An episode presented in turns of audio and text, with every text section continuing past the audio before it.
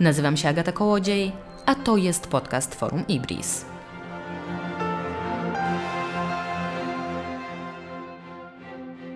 Dziś spojrzymy na Polskę od prawej i libertariańskiej strony. A z tej perspektywy w Polsce sami socjaliści populiści. PiS jest ze swoimi programami socjalnymi mocno na lewo, Koalicja Obywatelska też już lewicuje i podpadła nawet profesorowi Balcerowiczowi.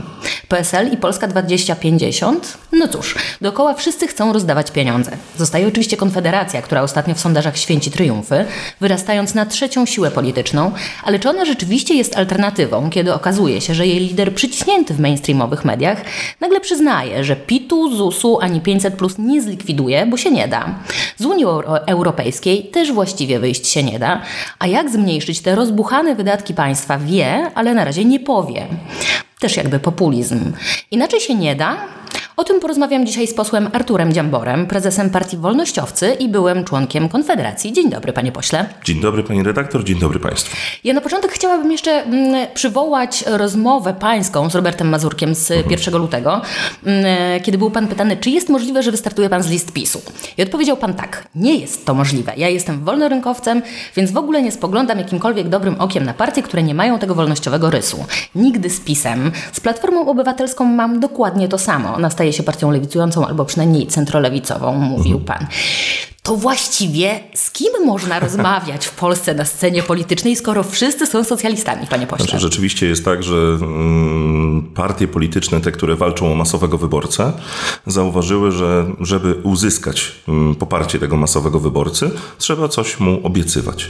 I mm, to było coś, z czym my, wolnościowcy, wolnorynkowcy od dekad właściwie szliśmy.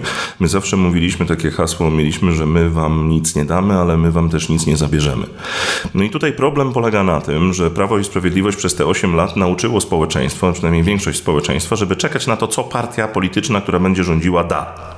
No i do tego się dostosowują inne partie. No jeżeli Prawo i Sprawiedliwość mówi, dobrze, mamy 500 plus, 13, 14, 1000 plus, nie wiem co tam jeszcze wymyślimy, podwyższenie najniższej krajowej do 4000 pewnie padnie w kampanii wyborczej, mm, no to jakoś trzeba to próbować przebić. Jak to można przebić? No można to przebić tylko innymi programami socjalnymi, na które Prawo i Sprawiedliwość nie wpadło. Tak?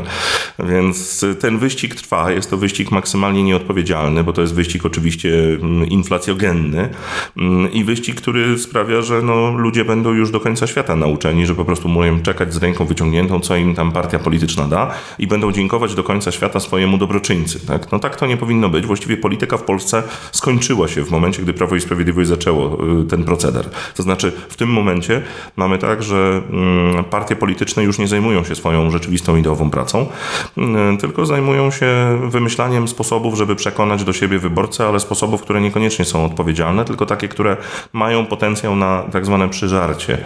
No i tutaj y, no jest ten kłopot, że no, mm, człowiek, który nie posługuje się populizmem, zawsze z populistą przegra debatę. Y, I to jest coś, czego my się nauczyliśmy przez te wszystkie lata i się godzimy z tym, no bo ostatecznie y, bardzo ważne jest też dla nas to, że my po prostu mamy rację.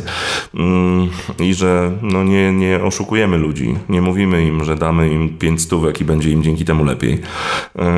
Więc no...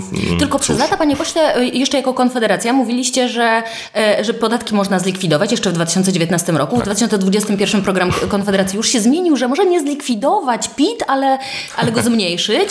Wcześniej była mowa o tym, że zlikwidujemy ZUS. W 2021 przekaz został zmiękczony do tego, że tak. no dobrze, może nie zlikwidujemy, ale niech on będzie dobrowolny. I e, też wydaje się, że te hasła, które w pewnych grupach mhm. w Polsce są bardzo nośne i są populistyczne, no właśnie okazały się populistyczne, bo, bo dzisiaj lider Konfederacji mówi, że no właściwie nie do końca da się to zrobić. Bo niestety małe kroki, tak? Jeżeli chodzi o, o PIT, to akurat okazało się, że da się zrobić. Prawo i Sprawiedliwość obniżyło PIT, podwyższając i tworząc kilkadziesiąt innych podatków przy okazji, żeby kasyno ostatecznie wygrało.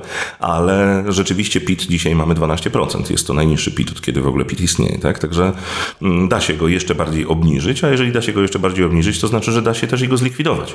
Mm, dałoby się VAT uprościć. Jeżeli mamy tak, że VAT dzisiaj ma tych stawek tyle, że tam potrzeba księgi na 350 stron na ten temat, mm, a efektywny VAT mamy mamy na poziomie 16,8%, no to można ustalić, że na przykład na wszystko VAT jest 16%.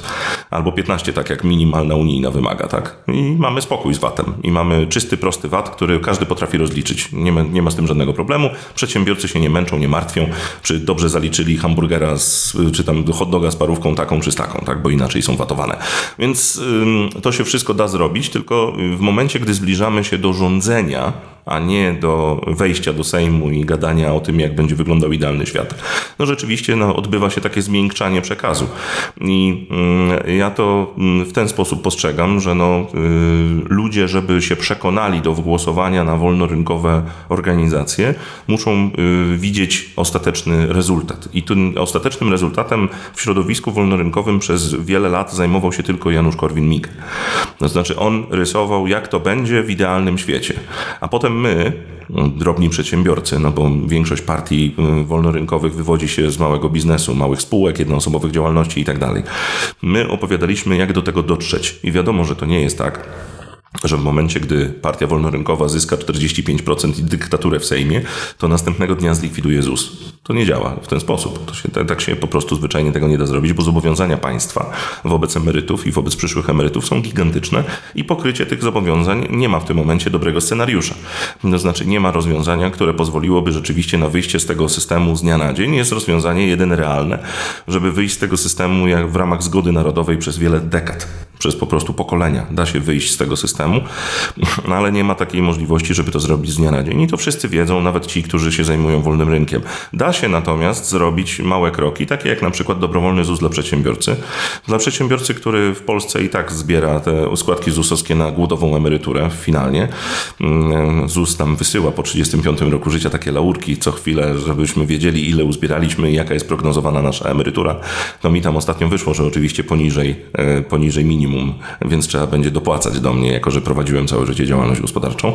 No w ten sposób traktuje państwo i ten sposób traktuje system właśnie takich ludzi, którzy w ten sposób zarabiają i w ten sposób zdecydowali się egzystować na rynku. W związku z czym rozwiązanie mówiące, że ci ludzie nie muszą płacić tych składek, oczywiście mm, dobrowolnie rezygnując też z emerytury, tak, albo z wyższej emerytury, bo to się bierze, bo łączy się z odpowiedzialnością. To jest tak, że jeżeli się nie składa, nie daje się składek, no to też się nie będzie utrzymywało potem składkowej emerytury w takim stopniu, w jakim się mogłoby otrzymać.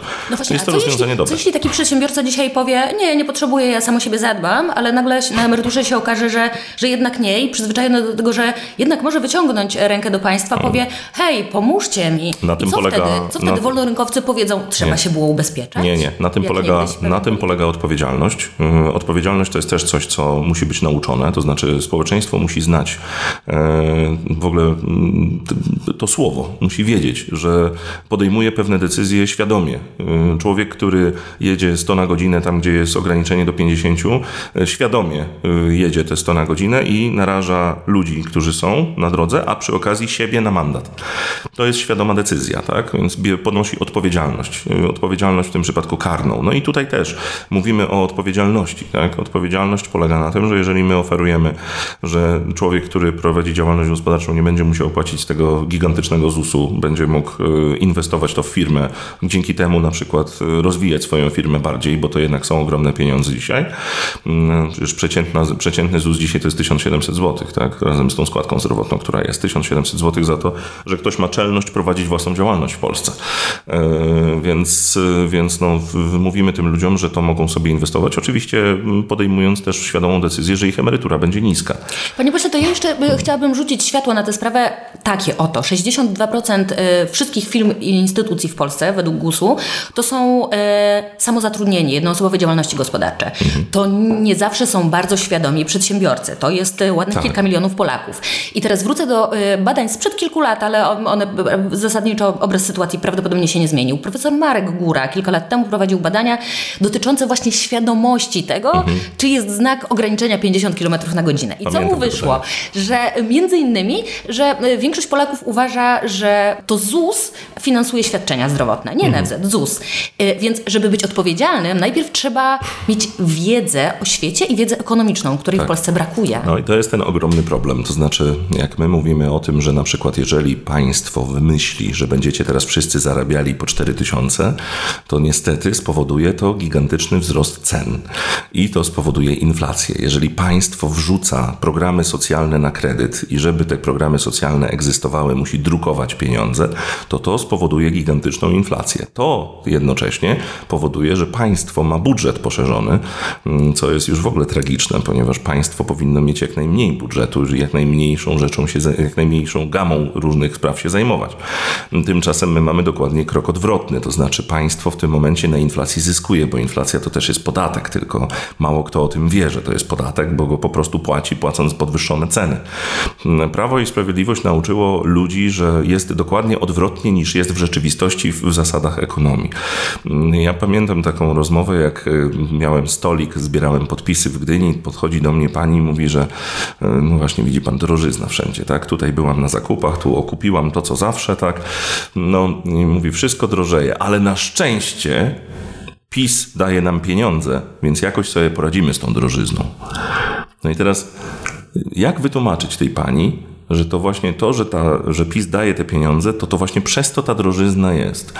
No jak wytłumaczyć yy, dziecku, albo babci, która wiecznie daje swoim wnukom czekoladki, że to, że oni teraz cię kochają za tą czekoladkę, to niekoniecznie dobrze im zrobi, bo w przyszłości będą grubi, będą mieli cukrzycę, będą mieli problemy. Panie pośle, no? ja tylko y, uzupełnię, że ten, to, ten sposób y, prezentowania sytuacji, że to y, pensja minimalna albo świadczenia socjalne odpowiadają za inflację, to jest pewnego rodzaju opowieść, bo no drugą, no bo, bo, bo, proszę pozwolić, mhm. lewicowi ekonomiści z kolei, ci do, dokładnie po drugiej stronie, owszem, udowadniają w ostatnich miesiącach, że udział płac w PKB mhm. y, i dochodu rozporządzonego y, w Polsce maleje i mhm. cofa się. To znaczy, że to nie nasze pensje nakręcają inflację, bo jednocześnie marże przedsiębiorców mhm. rosną. A. Czyli za inflację tak naprawdę odpowiadają przedsiębiorcy, a, a nie, a nie tak? rosnące płace. Więc y, Dobrze. można o tym dyskutować i tego to problemu może... dzisiaj nie rozwiążemy, nie, nie, nie, ale chciałam tylko to... podkreślić, że to y, to, co pan e, poseł mówi, to niekoniecznie są fakty, to, są, to jest punkt widzenia jednej strony. No Druga no strona ma swój punkt e, widzenia nie, nie. i próbuje to, też go udowadniać. To ma bardzo błędny punkt widzenia, natomiast e, no, oczywistością matematyczną jest, że jeżeli dzisiaj pracownik zarabia 2000, ale państwo ustali, że ma zarabiać 4000, to towar, który ten pracownik produkuje albo usługa, którą świadczy, musi podrożeć. Wszystko drożeje, dlatego że koszt pracy drożeje ustawowo. I ja miałem taką debatę w 2019 roku e, z, z różnymi posłami tam przyszłymi i dałem tam ten case zapiekanki, bo mm, Prawo i Sprawiedliwość wtedy szło do wyborów z tym hasłem, że trzeba podwyższać najniższą krajową i że pod koniec kadencji ona docelowo ma wynosić 4000 zł. To wtedy pamiętamy, takie coś, taka obietnica była, e, że 4000 zł. Ja mówię, no dobrze, no ale dzisiaj mamy dwa razy mniej, to teraz e, panie pośle, proszę mi powiedzieć, jeżeli dzisiaj zapiekanka kosztuje 12 zł, ile będzie kosztowała ta sama zapiekanka, w której ten człowiek za te 4000 najniższej krajowej e, pracuje, ile ona będzie kosztowała w 2023? oczywiście odpowiedź była wymijająca, trwała tam 5 minut i nie padła żadna kwota. No ja powiedziałem, że no, będzie kosztowała 24, co najmniej. Tak? Tylko, że zapominamy, tak, zapominamy jeszcze o rosnącej produktywności nie, no jasne, ale to, to, w tej kalkulacji. To, to wszystkie, wszystkie zmienne trzeba by brać pod uwagę, ale w bardzo prosty sposób, jeżeli drożeją koszty, no to drożeje, drożeją też i y, towary i drożeje, drożeją ceny. Ja nie wiem, no, jak, jak drożeje paliwo na przykład, to drożeje koszt dojazdu. Ja byłem nauczycielem, y, część zajęć, które prowadziłem, to były zajęcia wyjazdowe. Liczyłem sobie za kilometry, tak? No, no ale miałem stawkę y, za kilometry. W przypadku, gdy paliwo kosztowało 3 zł, no to ta stawka wynosiła X ale w momencie, gdy to paliwo podróżało do 7 zł, no to już musiałbym brać x razy 2, więc dla mojego ucznia koszt przeprowadzenia takiej lekcji wzrósłby dwukrotnie.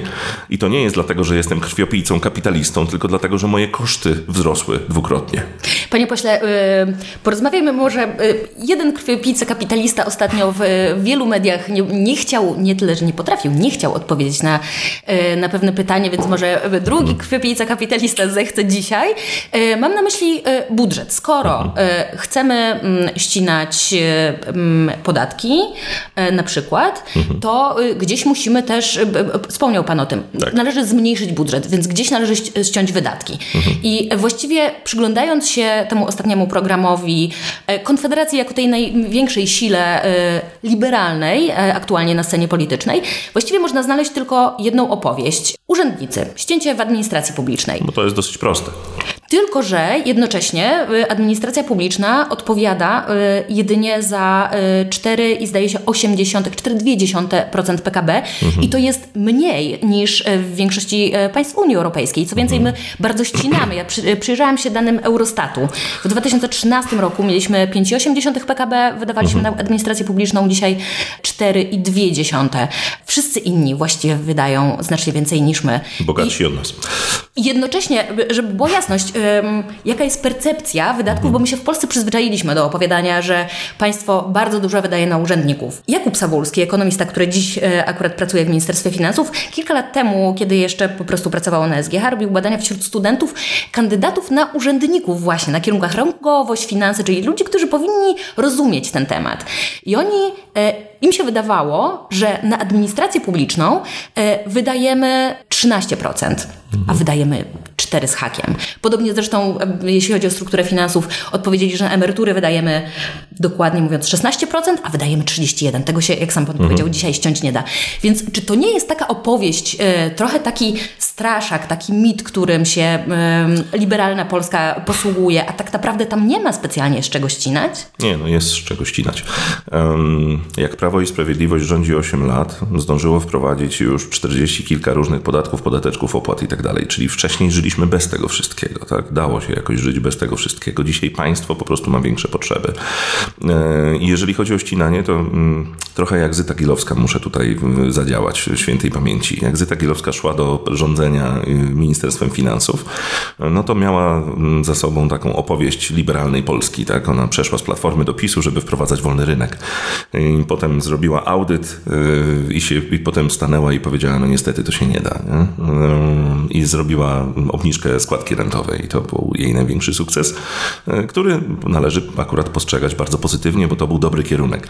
Natomiast nie mogła zrobić wielkich zmian, ponieważ te wielkie zmiany po prostu były niemożliwe budżetowo. Dzisiaj się okazuje, że budżet to jest w ogóle z gumy i można robić wszystko, co się ma ochotę, jeżeli jest potrzeba polityczna, żeby to robić. Jest to skrajnie nieodpowiedzialne, no ale cierpią na tym potem wszyscy. Cierpią na tym kredytobiorcy, cierpimy na tym my, gdy robimy zakupy. I gdzieś tych oszczędności trzeba szukać. No i oczywiście ja nie mam rozwiązań na absolutnie wszystko, ale mogę Pani powiedzieć o Ministerstwie Edukacji. Mamy w tym momencie w systemie ponad pół miliona nauczycieli, mamy w systemie ponad 200 tysięcy administracji pracującej przy okazji tych nauczycieli, czyli tam wszystkich tych, którzy obsługują szkoły i mamy ponad 10 tysięcy pracowników administracji centralnej, mm, czyli kuratoria na przykład. Tak? Ja bym tutaj szukał oszczędności. Ja akurat uważam, jestem jednym z tych, którzy uważają, że powinien być wprowadzony bon oświatowy, szkoły powinny zostać sprywatyzowane, a kuratoria zlikwidowane. No i już mamy gigantyczne oszczędności dla budżetu w tej sferze. Gdybym wszedł do ministerstwa innego, to bym pani opowiadał o innych ministerstwach, ale akurat na tym się znam, tym się specjalizuję. To jest akurat moja działka, taka, którą, którą się zajmuję na co dzień. I uważam, że tutaj jest ogromne pole do oszczędności dla państwa i dla, dla tego budżetu. I oczywiście nigdy ta opowieść nie jest łatwa, gdzie ucinać, co robić, w jaki sposób oszczędzać. Natomiast rozpasanie państwa i rozpasanie samorządowego państwa też jest ewidentne i jest faktem. Ja jestem z Gdyni. Urząd Miasta Gdyni w ciągu ostatniej dekady chyba podwoił liczbę urzędników, i, e, a liczbę budynków chyba potroił. Mm, I jest największym pracodawcą w Gdyni. Mm, no jeżeli największym pracodawcą jest Urząd Miasta, to chyba możemy się zgodzić co do tego, że coś jest nie tak. Mm, I jeżeli ci urzędnicy nie byli potrzebni 10 lat temu, to co oni dzisiaj robią? Więc oczywiście łatwo się w to wali, ponieważ urzędnicy to jest taki, taki łatwy cel, tak? bo, bo nikt tego jakoś tam nie lubi, wiadomo, że to jest koszt. No ale na przykład po co istnieje Urząd Pracy w Polsce? Nie, nie ma już takiego zapotrzebowania na Urząd Pracy. Te y, funkcje mogą pełnić pracownicy ZUS-u albo Urzędu Skarbowego. Dlaczego jest y, y, tyle różnych y, formalności, które trzeba załatwiać w tych urzędach, które potem ktoś musi obsługiwać? Trzeba redukować te, te, te, te konieczne formalności i wtedy się też redukuje konieczność zatrudniania dodatkowych ludzi. To To wszystko jest tylko kwestią tego, czy my chcemy, czy nie chcemy wywalać pieniądze, które mamy w budżecie.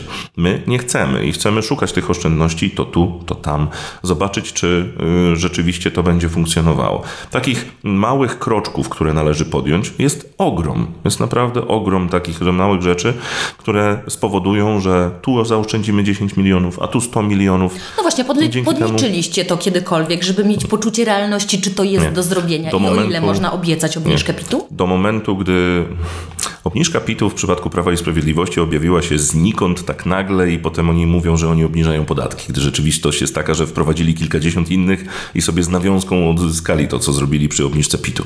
Więc możemy mówić o tym, że PIT można obniżyć i do 10 i do 5% albo i go zlikwidować, to tylko zależy od tego, jakie będą inne obciążenia na e, pracy i na obywatelach. Ja no, uważam, rozumiem, że te obciążenia powinny być mniejsze. właśnie mówią o tym, że nie będzie innych obciążeń, więc muszą policzyć, żeby nie, nie no, obiecywać na ślepo, jest, tak jak, tak jak PIT jest naturalnym, nie, PIT jest naturalnym złem i to wszyscy wiemy i należy go zlikwidować. Natomiast pytanie, jak wtedy poradzi sobie na przykład samorząd. I to trzeba z kolei mieć obliczone i dopóki się nie wejdzie do Ministerstwa Finansów, dopóki nie zrobi się porządnego audytu, nie można odpowiedzialnie mówić, że tutaj stracimy 2 miliardy, ale tu zyskamy półtora, więc jakoś tam będzie. Tak? Nie da się tego w ten sposób powiedzieć, dopóki nie zrobimy pełnego audytu i nie będziemy mieli wiedzy rzeczywistej, jak to wygląda, ale to, że PIT został obniżony do 12% przez socjalistyczny rząd Prawa i Sprawiedliwości, sugeruje, że wolnościowy rząd mógłby ten PIT zlikwidować, bo już Prawo i Sprawiedliwość znalazło inne sposoby na otrzymywanie pieniędzy do budżetu, które są konieczne na to, żeby utrzymać podstawowe funkcje państwa. A te podstawowe funkcje państwa też powinny być maksymalnie okrojone. Jednak jest tak, że państwo nie powinno się zajmować masą rzeczy, którą się dzisiaj zajmuje. To jest tylko kwestia tego, czy politycy chcą, czy nie chcą tym wszystkim się zajmować. Niestety w przypadku Prawa i Sprawiedliwości jest jak za PZPR-u. Wszystko musi być robione przez partię i kontrolowane przez partię, a my, wolnościowcy, uważamy, że nie powinno być kontrolowane przez partię. Jednym z miejsc, w którym ja bym szukał nie oszczędności, a zysków dla państwa, są spółki Skarbu Państwa, które wystawiłbym na sprzedaż jedna po drugiej. I oczywiście moglibyśmy dyskutować, która spółka jest ważniejsza, która jest mniej ważna i którą bym sprzedał najpierw. No ale jeżeli, y, jeżeli rozmawiamy całkowicie poważnie, jeszcze zanim weszliśmy do Ministerstwa Finansów i Gospodarki i Aktywów Państwowych, tylko patrzymy na to, co tam robi PiS i mamy tylko tę wiedzę, którą mamy na zewnątrz, no to chciałbym, żeby ktoś mi wytłumaczył, dlaczego państwo jest właścicielem największej sieci hoteli w Polsce albo fabryki butów. No, są takie rzeczy, które są niewytłumaczalne i to tylko wynika z tego, że po prostu Prawo i Sprawiedliwość realizując swój program Wystarczy nie kraść, poobsadzało się na stanowiskach w tych spółkach. A to jest ogromne źródło zysku dla państwa w momencie, gdy sprzedaje się spółki, które oczywiście mm, no, nie, nie, przy okazji ich sprzedaż nie kreuje zagrożenia dla państwa. Tak? A teraz mamy troszkę inny ogląd sytuacji, ponieważ mamy wojnę za naszą granicą, więc musimy też się mm, też brać pod uwagę to, jakie są okoliczności. No i te okoliczności sprawiają, że należy myśleć o tym, gdzie powinniśmy dawać pieniądze. Na zbrojenia poszło przecież 4% PKB. Mm, spełniliśmy pomysł Donalda Trumpa, który żądał, żeby wszystkie kraje NATO 4% PKB przekazywały na zbrojenia, więc to poszło. Natomiast to też poszło w taki sposób, że nawet parlamentarzyści nie są w stanie skontrolować tego budżetu, który powstał obok budżetu i nie wiemy, jakie są rzeczywiste liczby w tym budżecie, który powstał, ponieważ jest to ta słynna ustawa o obronie ojczyzny, gdzie te najważniejsze sprawy są tajne. Panie pośle, zastanawiam się, gdzie i jaki jest w Polsce prawdziwy liberalizm czy libertarianizm, dlatego że y, wydaje się jednak po tych wszystkich medialnych turach, y, które odbył Sławomir Mencen jako lider y, Konfederacji naj, najsilniejszej liberalnej frakcji w tej chwili w Polsce, wydaje się, że, że to był farbowany liberalizm. To hmm. znaczy, o, wydaje się, że to zmiękczanie przekazu przez niego jest takim wycofywaniem się, dobra, dobra, mówiliśmy to, co byśmy chcieli, ale teraz schodzimy na ziemię i właściwie niby nie negocjujemy z PiSem, właściwie z koalicją też nie negocjujemy, ale tak, chcielibyśmy współrządzić, owszem. No bo gdy już pojawia się możliwość współrządzenia albo rządzenia, no to wyborcy, oddani wyborcy, którzy są przy tym ruchu przez tyle lat i tak w niego wierzą, e, będą żądali, żeby coś ten ruch dowiózł. Tak? E, będą żądali, żeby ludzie tego ruchu nigdy nie podnieśli ręki za żadnym socjalem. Będą żądali, żeby mm, ten ruch wymusił na mm, socjalistycznej partii Prawo i Sprawiedliwość, żeby ona była nagle wolnorynkowa. E, taki manewr kiedyś zrobił Leszek Balcerowicz jako Unia Wolności z AWS-em e, i tu akurat pokazał, że to się da, tylko to się dało 25 lat temu. A dzisiaj się nie da? Nie Czyli wiem. ci wyborcy, którzy tak w sondażach są za Konfederacją, w tych aktualnych sondażach się po prostu muszą zawieść. Yy. Sławomir Mencen bardzo jasno mówił, że nie, na 500 plus no, no nie da się tego teraz zlikwidować. Już ludzie są tak przyzwyczajeni, narodowcy nam nie pozwolą. Mhm. 13-14 emerytura. No narodowcy no, nie, nam nie, nie, pozwolą. To, to, to ma pani rację. Faktycznie narodowcy są również socjalistami, tak samo jak Prawo i Sprawiedliwość, ale akurat tymczasowo im się opłaca mówić o wolnym rynku, bo takie jest akurat grzanie. Ale jeżeli chodzi o 500 plus, to ja się nie zgadzam. Da się zlikwidować. Ja uważam, że należy zlikwidować 500 plus, tylko da się to przy okazji zrobić yy, jako odpis od yy, podatkowy od pensji. Czyli tak, jak to powinno być od początku. Gdyby tak było, to ja bym tego nie krytykował. Ponieważ rzeczywiście ludzie, którzy mają dzieci, y, w porównaniu z tymi, którzy dzieci nie mają, mają życia zupełnie inne i mają strukturę wydatków zupełnie inną. Y, więc, a szczególnie teraz, gdy nasza demografia pada, y, rzeczywiście należałoby docenić tych ludzi, którzy poświęcają się w ten sposób, bo to jest poświęcenie, jakby nie było, części budżetu, stylu życia i tak dalej, tak w porównaniu z, z życiem tych, którzy dzieci nie mają.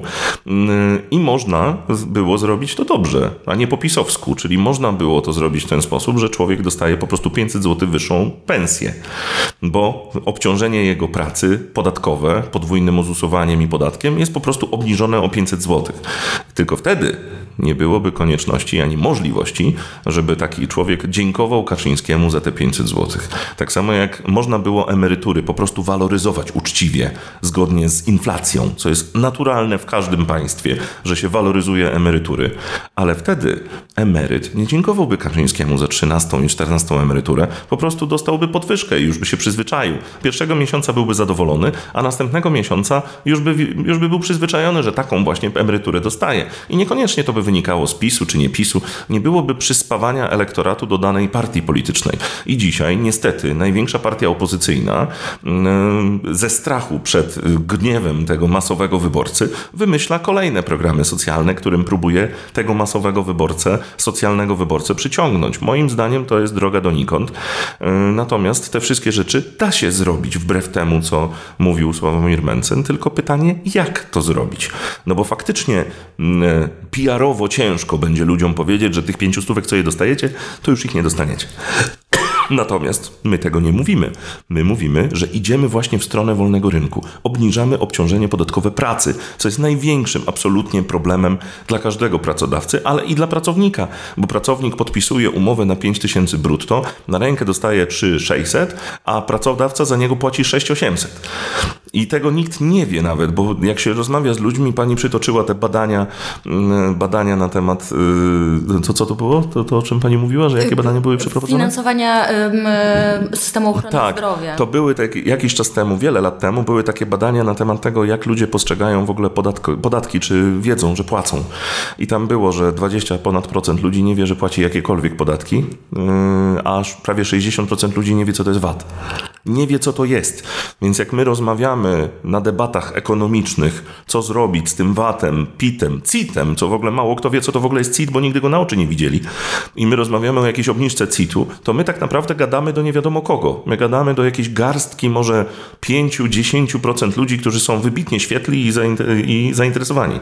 Cała reszta w ogóle nie rozumie tej debaty, mm, bo, to, bo rozumie debatę w prosty sposób. Dostanę te 5 stówek, czy ich nie dostanę? Będzie ta trzynastka, czy jej nie będzie? I właśnie na tym polega populizm, że idzie się w tę stronę i się mówi, dam wam 5 stówek, głosujcie na mnie. A antypopulizm niestety mniej popularny, polega na tym, że słuchajcie, ja jestem odpowiedzialnym politykiem, jestem odpowiedzialnym pracodawcą również, bo mam takie doświadczenia. Chciałbym, żeby sytuacja finansowa wyglądała zupełnie inaczej, żeby pracownik mógł zarabiać prawdziwe pieniądze, a nie dodrukowane pieniądze, żeby inflacja nie rosła, ceny nie rosły. No jedynym rozwiązaniem jest po prostu zmniejszenie kosztów pracy. A zmniejszyć koszty pracy można przez obniżanie ich obci tego obciążenia, czyli obcinanie tego podwójnego ozusowania albo odpisy podatkowe wynikające z jakichś dodatkowych dodatkowych rzeczy, jak na przykład dzieci. To nie jest idealny krok, bo w idealnym świecie libertariańskim te obciążenia podatkowe w ogóle by nie istniały, natomiast jest to krok realny na dzisiejsze, na dzisiejsze stany, stany naszego państwa, czy mm, społeczeństwo, które żyje akurat w, takim, w takiej sytuacji, a nie w filmie Mad Max. Tak? E, panie pośle, e, już zbliżając się do końca, wspomniał pan e, profesora Balcerowicza jako jedynego prawdziwego liberała. A ja chciałbym przypomnieć niedawno... Nie, jedyny prawdziwy, ale, ale rzeczywiście który, ten, który, który, przeprowadził ten eksperyment mniejszej partii, która rządziła większą partią, z, ze skutkiem naprawdę dobrym. Tak? To znaczy on narzucił ton gospodarczych zmian w czasie, gdy rządził AWS, a AWS, jak wiemy, był po prostu związkiem zawodowym przede wszystkim, więc był lewicą gospodarczą.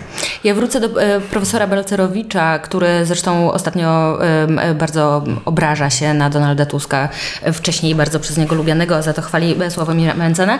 Przypomnę, że Fundacja Forum Obywatelskiego Rozwoju, Fundacja profesora Balcerowicza właśnie, wydała książkę Lewicowy Faszyzm, gdzie tłumaczy, że żłobki i przedszkola to faszyzm, bo państwo odbiera rodzicom dzieci. Pan profesor Balcerowicz zresztą napisał przedmowę do tej książki, określając ją mianem wybitnego dzieła. E, I teraz do czego ja zmierzam? Do tego, czy Takiego liberalizmu można się przestraszyć i w związku z tym, czy można próbować w Polsce y, naprawdę być uczciwie y, prawdziwym liberałem, właśnie y, z, z takimi oto mhm. hasłami na ustach, czy po prostu nie można i trzeba trupy chować w szafie, tak jak trochę trupy w szafie chowała ostatnio Konfederacja, chowając wątki ukraińskie, chowając wątki prorosyjskie i różne inne również. No tak, tylko że każdy z nas ma swoje poglądy na absolutnie wszystko. Problem polega na tym może w obecnym świecie, że my już całkowicie skończyliśmy z partiami politycznymi ideowymi. My już w tym momencie mamy partie polityczne, które bardziej funkcjonują jak kluby sportowe. I e, można być wolnościowcem, będąc w różnych partiach politycznych. Nie jest e, ten nurt wolnorynkowy, nie jest całkowicie przypisany jednej partii politycznej, tak jak to kiedyś było. Kiedyś życie było łatwiejsze. Był PZPR i był anty-PZPR, czyli była komuna i antykomuna. Potem się to rozkręciło i była komuna i prawica kościelna, prawica niekościelna. Potem była prawica wolnorynkowa. E, I było to proste, to był naprawdę banalny podział. Dzisiaj ludzie o wolnorynkowym e, sercu są w pięciu różnych partiach. Tylko, że oni są w mniejszości, a nie w większości i dlatego tak to wygląda. E, sęk w tym, żeby doprowadzić do sytuacji, w której ci ludzie o wolnorynkowych poglądach mieli większość w parlamencie. Dokładnie tak samo jak sęk w tym, żeby w Unii Europejskiej większość mieli ci, którzy nie chcą, żeby Unia Europejska stała się super państwem, które rządzi i dyktuje warunki. Bo dzisiaj mamy jednak większość eurokratów, tych, którzy chcą właśnie tego dyktatu Unii Europejskiej nad wszystkimi prowincjami. I to jest analogia. Po prostu chodzi o to, żeby ci ludzie, którzy mają takie poglądy, między innymi jak Leszek Balcerowicz, profesor szanowny, mm, żeby oni byli w większości na sali sejmowej. Niestety dzisiaj w większości na sali sejmowej są lewicowi populiści. Panie pośle, już naprawdę na sam koniec, koniec obiecuję. E, czy ci wolnorynkowcy są również w PSL-u? Pytam o to dlatego, tak. że e, w piątek rano e, prezes Kosiniak-Kamysz, będąc gościem Radia Z, powiedział Dziambor na listach PSL jest ciekawą postacią i dobrą twarzą ekonomiczną. Warto rozmawiać bardzo szeroko. Czyli co, rozmawiacie? Odnajdzie się Pan z PSL-em po Jest drodze? mi niezmiernie miło, że ludzie mnie doceniają. To znaczy, że niezależnie od tego, jak potoczy się ten sezon wyborczy, czy przyjdzie mi skończyć tę przygodę sejmową, czy nie, y, pozostawiam po sobie dobre wrażenie. To jest coś, na, co, na czym mi bardzo zależało, ponieważ y, przed Sejmem i zajmowałem się pracą naukową i po Sejmie również mam nadzieję ją kontynuować, więc cieszę się z tego, że gdzieś o mnie wspominają, gdzie mnie nawet nie ma. A, to odpowi- miłe. a odpowiadając na to pytanie, mhm. czyli będzie Pan startował albo sam, albo, yy, albo wróci momencie... Pan do yy, szkoły jako nie, nauczyciel? Czy, yy, przewiduję i, i, jak najbardziej wyobrażam sobie powrót do szkoły y, i na uczelnię. Ja akurat y, miałem tę przyjemność, że naprawdę lubiłem swój zawód. A, a polityka była takim hobby. Y, drogim hobby, no ale hobby jednak, ponieważ sukcesu wyborczego nie przewidywałem. I jestem gotowy wrócić.